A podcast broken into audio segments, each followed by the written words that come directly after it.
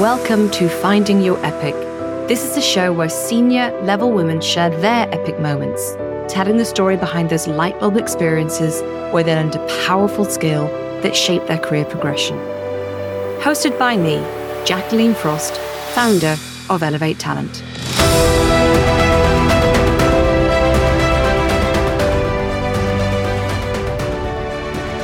Today, we are talking with Sam Cooper Gray. Sam is Global Head of Market Strategy at HSBC Business Banking. I met Sam five years ago when she invited me to an event that she was hosting at HSBC. When I arrived, she came and met me at reception. And as we went to the conference room, it became apparent that a lot was not going to plan. Her colleague was stuck on the underground. The speaker was running late the programs had not arrived, and more. Sam, though, was just so serene. I remember asking if I could help, and at that very moment, the programs were rushed in, so I put them out on the tables. And as I was doing this, I remember thinking, this is someone you want in a crisis. She was completely unflusterable. So, welcome, Sam. Thank you. I'm not sure anyone's called me Serene before, but I'll take it. well, but the look of you and didn't know you very well at that point either.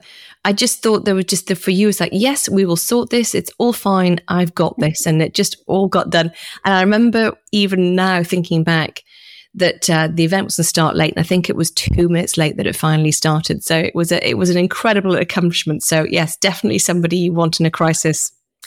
Now, over the years, you have invited me to a number of events and the range of people you know work and work with, both internally at HSBC and externally from other companies, it is absolutely impressive. So how have you built up this incredible network? Exactly. Thanks. It's a, a great question. And thank you for inviting me today. I'm super excited to be talking today. So there are two key things for me that are really important when it comes to my network. The first is connecting with passion. I love to network with people that I have a common passion with, I get on with, but I can also learn something from. So if they've got a passion that's not my passion, I still love to listen and learn. So that's definitely one of them. And that when you have passion, I think it connects you with people really well. It creates a connection.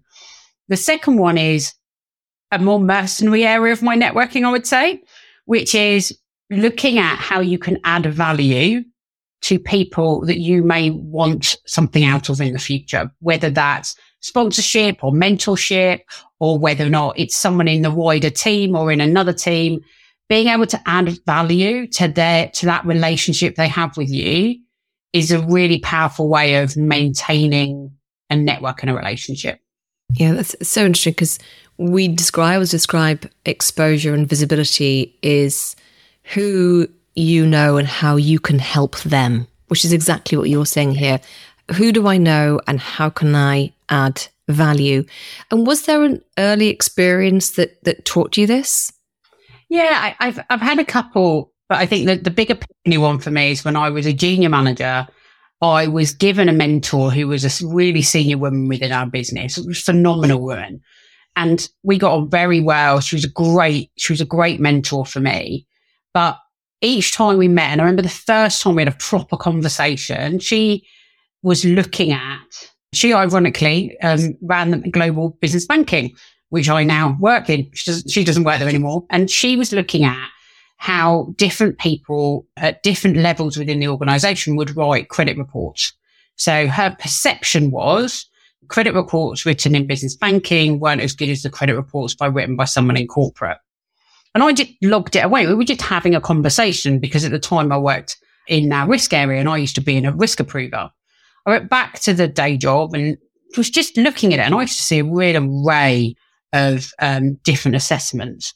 And I just thought, I wonder if there's something I can do that helps inform the conversation I've just had with her. So I did a little bit of side work, really didn't, didn't think much of it. I just looked at some different applications as they came through and just kind of tracked which bit of the business they came from and the quality and, and the issues with the quality. So was it a quality issue? Was it a knowledge? Was it too short, too long? And I just pinged it over to her a couple of weeks later and just said, You mentioned this when we were talking. I thought you might find it useful. That's very, very interesting. So, how much time did this take you, though, to do this little bit of research and work for her? Oh, probably an hour, hour and a half. It wasn't long at all. It was literally just a question of when I was doing an application or asking someone else who'd done one for their view. So, five minute snippets and then maybe 10 minutes to ping her an email. And what was her response? Oh, she was, it was amazing. She was like, Oh my God, thank you so much. It makes such a difference. This, you know, it's different from what I was thinking. And it drove her to then have different conversations. And she actually even came back to me, I think maybe three or four months later and just said, just had a great conversation with credit. Would not have had that conversation if you hadn't pinged that info to me. There's so many aspects of this of this story that I love. I think the main one though is the fact that you were junior and she was senior. And this is one bit of feedback we hear quite a lot. It's like, well, how can I, as a junior person, add value to a senior person? And I think too often we discount our own knowledge and think, well, everybody knows that. So if I know that, then everybody knows that. I think that's, uh, I think that's one of the main reasons why people don't speak up in meetings and don't say things. They think, well, it's obvious. If I think it's that, it's obvious. So, what what are your thoughts to that impact that the impact that has on the day to day in in meetings, for example? I, I, think it's a really important one, and I think. And I'll answer the question in, in two pieces, one in meetings and one outside of meetings. I'll start with the outside first. I think the other thing as well is sometimes it's you've read a you've read a newspaper article that you're I'm showing my age now. You've read something on social media. yeah, yeah, yeah. You read a newspaper online, Sam, online, didn't you? online. cut it out in a clipping and send it to them anymore internal post. But you know, outside of meetings, there's stuff that you come across or conversations you have, and it's about listening and being aware as opposed to going, Oh, I need to, I need to impress this person. So I'm going to do something. It's more, I had a really interesting conversation with them. Or I was, and this is where the meeting piece comes in. I was in a meeting. We were debating something and I found that piece of information because the reality is in meetings, back to the beginning of your question, sometimes it is quite hard to speak up and sometimes it is quite hard. And, and so that, that connection and the adding value doesn't have to happen immediately. It's great if you know a piece of information in the meeting, absolutely speak up. And as women, we're not good at it. Which, well, we're not as good at it as men. We know that female voices don't get listened to as much in meetings. And so it is harder to speak up. But I would say if you think you've got something that adds value, speak up. Because worst case scenario, everybody knows it already. You've lost nothing. But a lot of the time I found, especially as a junior member, I don't have a problem speaking up now, but that's just practice. As a junior member, sometimes I would do it after the meeting. So I would just send it to the person running the meeting and say, I thought of this just as I was leaving, thought you might find it interesting.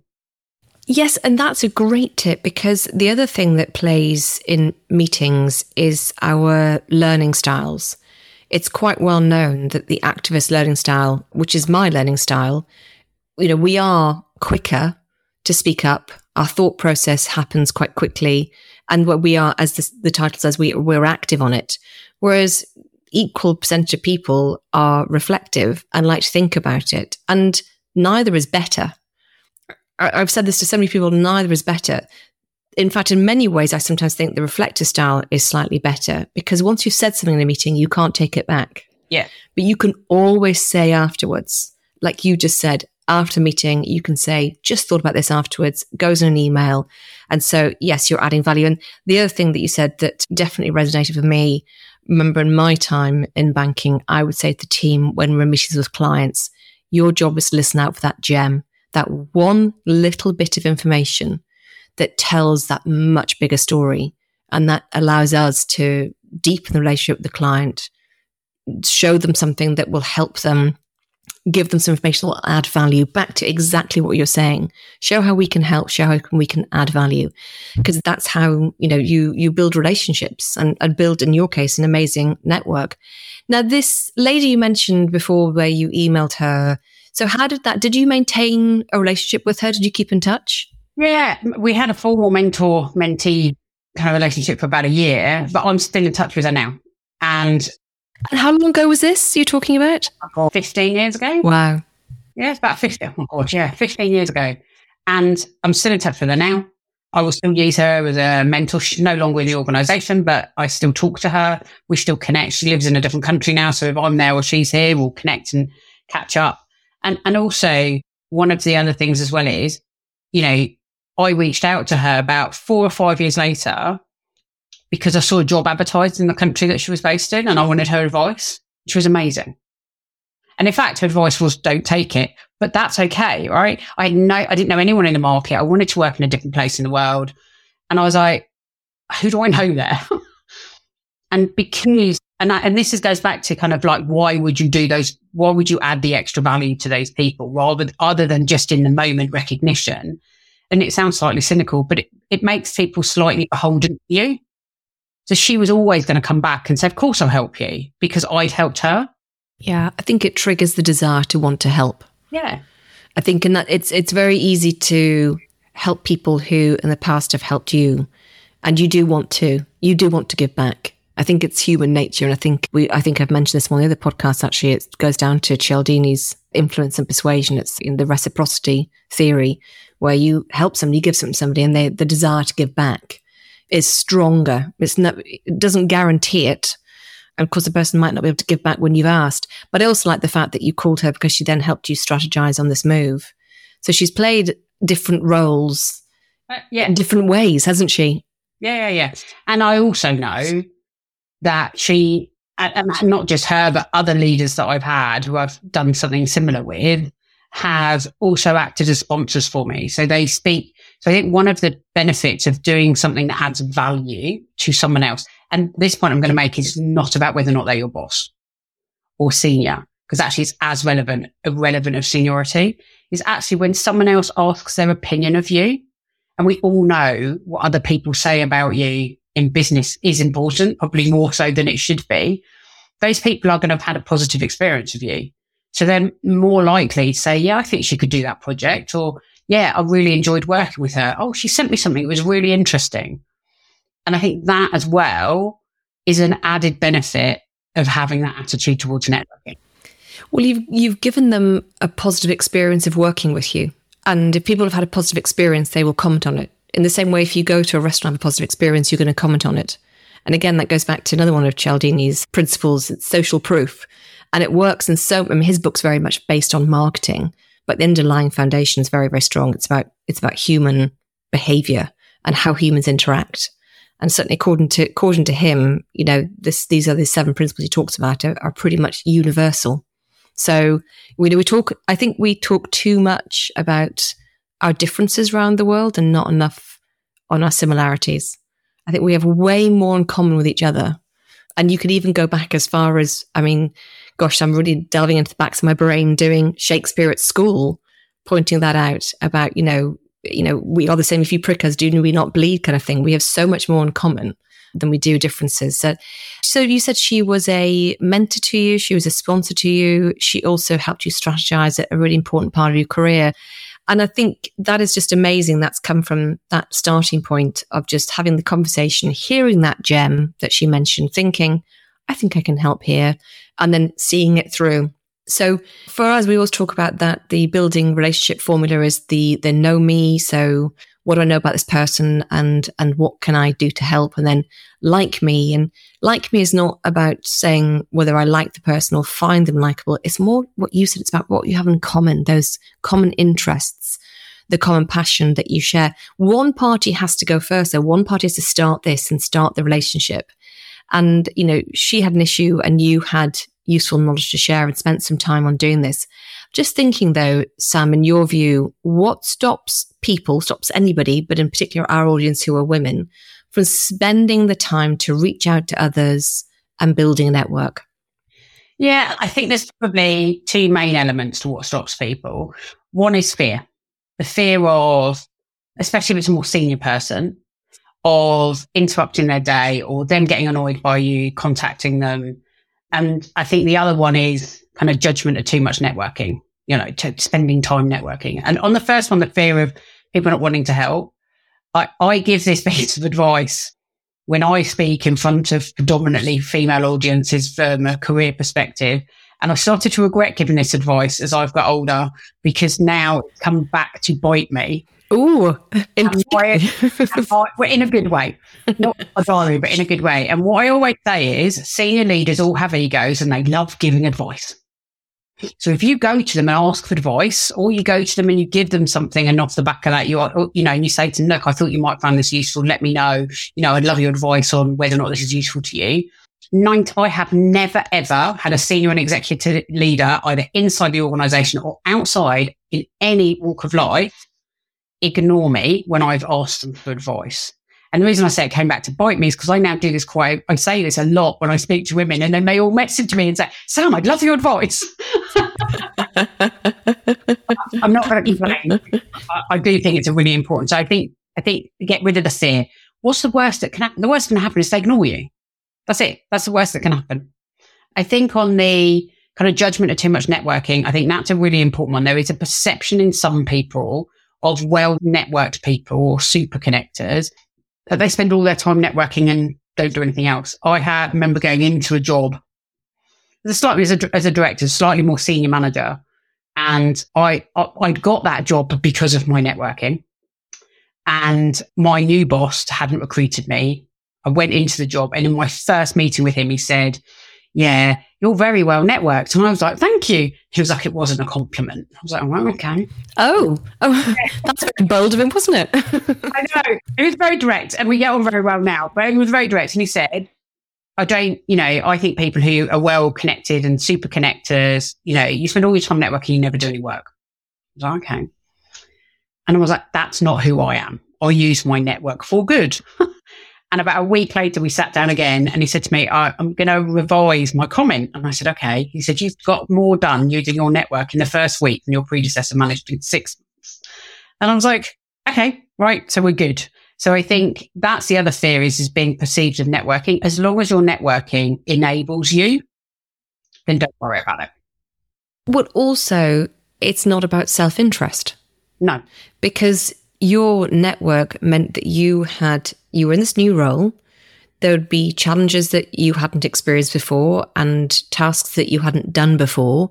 And so it takes quite a lot of time to work all these things out by ourselves. And i've said this before no woman is an island. So if you then can reach out to your network and somebody can very quickly say oh yes ah so and so or this is how you do it then suddenly all those jobs mounting up are done so quickly. So it wasn't it's not about self-interest it's about progress, moving things forward, collaboration, being able to go to reach out to people who can then help you get your job done better and move things forward and progress. I do think, though, your comment from your boss, and I, I think it's fantastic he revised it. I think that was incredibly humble of him to turn around and say, Yeah, mea culpa, I got that wrong. And actually, it's a very positive thing.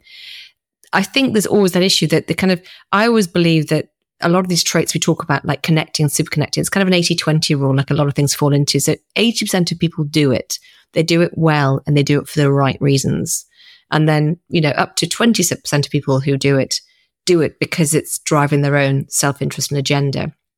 And it's fascinating, isn't it, that even though the majority doing it correctly, our brains focus on the negative side of it and the negative experience. We hold on to negative experiences a lot longer than we do positive experiences, don't we? You only have to get stung once, right? And I think he'd had that experience. He was great boss. Actually, he was one of the best bosses I had in the bank once, once we worked out our cadence of how we work together.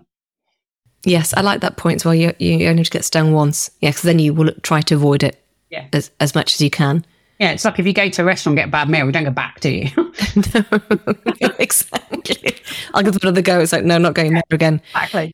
Or, or even the food's great about experience. Mm. Again, that goes back to people thing, doesn't it? If you've gone somewhere and, you know, the staff have always, I mean, I've had it recently where a restaurant we've been to quite a few times and we went and it wasn't a great experience, but we knew them and they're a nice bunch. And at the end of it, they're like, we're terribly sorry. You know, please, hopefully you'll come back. These, this is the problems we've had. No excuses, discount the bill, couldn't have done enough.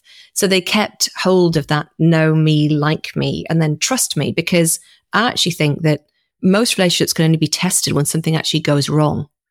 Now they could have gone, yeah, okay, well, you know, normally it's great. So what's your problem? But they didn't. They're like, we hope you'll come back. We know that you've been before. you know, what can we do to make sure, please, please do try us again and here complimentary whatever we had. And it keeps those, that, dynamic of, of know me, like me, trust me. What is your experience? You're talking about people over the years and you've known internally externally. What have been your experiences of, of how you, you correct any of those missteps that, that you've had, maybe yourself or maybe a colleague that you've seen?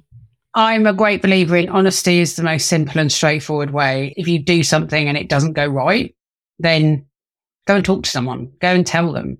I always say to my team, forewarned is forearmed and it's how I behave with my, with my senior leadership.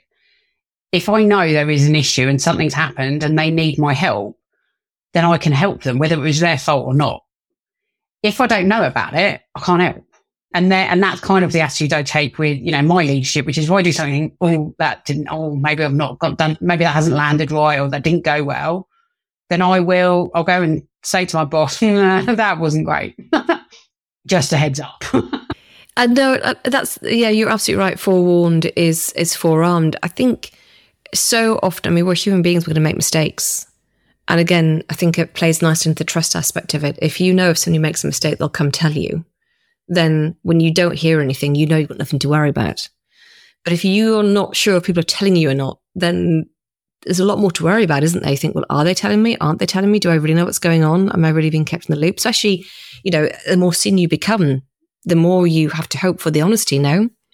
Oh, completely. I, and a really good example of that is when I, um, a long time ago, I was in my first kind of middle management role and I was preparing a presentation for my boss's boss and for my boss to present. So I was just doing the work of the presentation. We went into the room and I was supposed to be just sat there. My boss was late. So my boss's boss just went, right, come on then, let's do it. And I was like, okay. And all I will say is it did not go well. Oh dear. oh no. What a great opportunity as well to shine. but because he was a leader, he quite liked silence and I was nervous. So what I did was talk without breathing. and it was awful. And he finished the meeting quite quickly, left. My boss, and I was like, I went to my boss and went, yeah, that didn't go well. He was like, what happened? And he said, well, I did this, this, and this, and this. And I hadn't clocked it was because I was talking too much. And this, this, this, and this. And he was like, did you take a breath? And I was like, no. And he just put his head in his hands. And he's like, right, we're going to redo it. He said, this boss likes silence. Say we're going to say, shut up. I was like, okay, good guidance.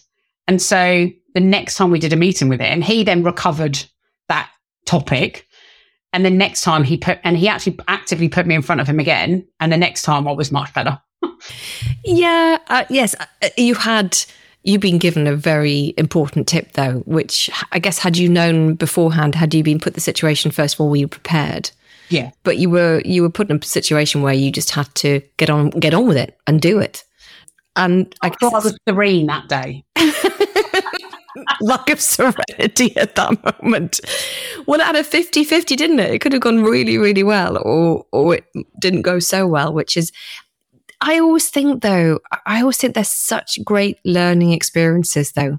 Because back to your point, it was you've been stung, you don't let it happen again, do you? So you've had that situation, and therefore, preparation going into certain meetings, you think, well, I should prepare and make sure that I know enough about these people before I go in. So I am going to do it, you know, do it to the best of my ability with the knowledge I have. No, absolutely. But I think also it also taught me to. I was so concerned with getting across what I needed to get across, and what it taught me was to pay attention to the other people in the room. So read the room. About read the room, mm-hmm. and I breathe, take a breath, breathe, breathe, and, and, and, and also that actually it will be all right even if it goes wrong. And I think that was a really in, important learn for me as well. It wasn't career ending. You know, I'm sure they had laughed about it and he was probably annoyed in the short term, but I know, I know him now and he just laughs at me about it now. So, you know, it's not career ending. And actually now, and maybe this is back to your example of how we met, you can kind of chuck most things at me now and I will cope. Yeah. Yeah. Because actually, things going wrong teaches you that. Yeah. So if nothing ever goes wrong in your life, then when something does happen, it will it will floor you. Once you're like, it's water off a duck's back now, you think, oh, I've had a way worse than this, way worse than this. Oh, this has been absolutely fantastic, Sam. Thank you so much. As you know, at the end of our Elevate sessions, the virtual program that we run, we always have a final thought at the end, which is an inspirational quote. And so I know you have brought a great one for us today this what this quote I've I've thought of. I thought was really appropriate to the conversation we're having around kind of adding value and doing and getting stuff done. And and it's quote from Margaret Mead, and it is never doubt that a small group of thoughtful, committed citizens can change the world. Indeed, it's the only thing that ever has. Well, on that note, thank you, Sam. We hope you've enjoyed the podcast on the topic of epic value. Now go find your epic. Thank you for listening today. If you would like to learn more about any of the tools and strategies discussed, please do reach out to us on LinkedIn or contact us via the website on team at elevatetalent.co.uk. Now go find your epic.